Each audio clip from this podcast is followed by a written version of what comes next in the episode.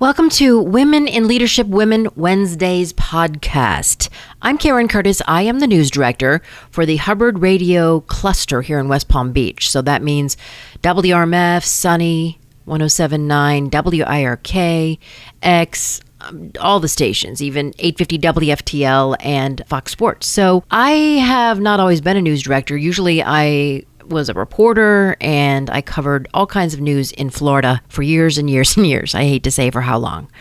But my career started in Hawaii when I went to school for journalism on a full ride. I ran track and cross country and I learned a lot about journalism, but journalism back in the 80s is different than journalism today. I'm a multimedia journalist now. I write on our website, so I am a digital journalist and then I'm also on air as a journalist. But I was in 10th grade and I saw myself doing an impromptu speech in speech class and we, it was video recorded and I saw myself on the television. I said to myself, self, you look like one of those anchor women on television. And from then on, that was my vision. And I became an anchor woman at Channel 25 here in West Palm Beach in the 1990s. I was on the first broadcast of WPBF when we paid ABC a million dollars to become an affiliate here in West Palm Beach. So it was kind of exciting. I enjoyed it. Then I had a child and I concentrated on being a mom. So I left the news for a little while, but then I returned as a breaking news reporter and a traffic reporter in the Metro helicopter in Miami for basically all the radio and television stations in Miami. I did that for 12 years. I enjoyed it every minute of it. I ran the camera in the back of the helicopter.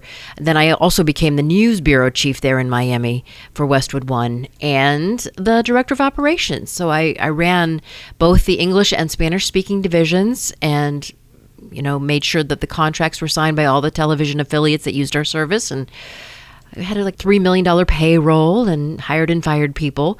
And, you know, that was fun, but I really enjoy more being a news director where I can have a say in the news content rather than being, as a woman in leadership, uh, running the whole program. That's really not where I want to put my emphasis. So, leadership to me means that as a woman, especially in Miami, and I wasn't bilingual. That was difficult because the Spanish speaking division, I didn't know what, what they were writing or saying. So, and then there was different dialects. The Cuban writers that I had were clashing with the Mexican writers from LA, and like, oh, I didn't know what was going on. So that was difficult, but that has nothing to do with being a woman. Being a woman, I really haven't had a problem being in leadership as a woman. I haven't really faced anyone who said, you don't deserve as much. I was paid as much. I have no complaints, and that's good. I mean, I've been in this business over 35 years, and I feel that I've been treated fairly. Despite Christine Craft, I've been able to get a job in television. I worked at the WCBS affiliate in New York in their helicopter, in their HD helicopter. That was fun, but you know what? It's the same thing, even though it's the number one market, it's the same thing that I did here in Miami. So I came back home and I love my job. I love the news. I love being able to tell our listeners and also those who are consuming our digital product the facts about what's actually happening. And that's very fulfilling. And I hope that journalism doesn't die on the vine, but I'll say that women historically haven't been news directors or haven't been in leadership in news, and lots of them have aged out, except for, say, a Lesley Stahl or a Barbara Walters. God bless them. But, you know, your looks when you're in television are obviously your currency. And in radio, which is more immediate it doesn't matter what you look like, which is great. And I enjoy every minute of my job. And I suggest if you are seeking a career in journalism, that you go to a really good journalism school like the University of Florida and you learn how to write. Learning how to write and tell a story is the most important thing. Who, what, where, when, why. Very simple. It's the same ingredients for every story. So there really shouldn't be any kind of difficulty in being a journalist. You don't need any kind of certificate or license or any kind of, you know, degree for that matter. I mean, Peter Jennings didn't even finish high school. He's from Canada. So being a journalist is more about integrity, authenticity, and just being willing to tell the truth and give the facts on both sides of the story.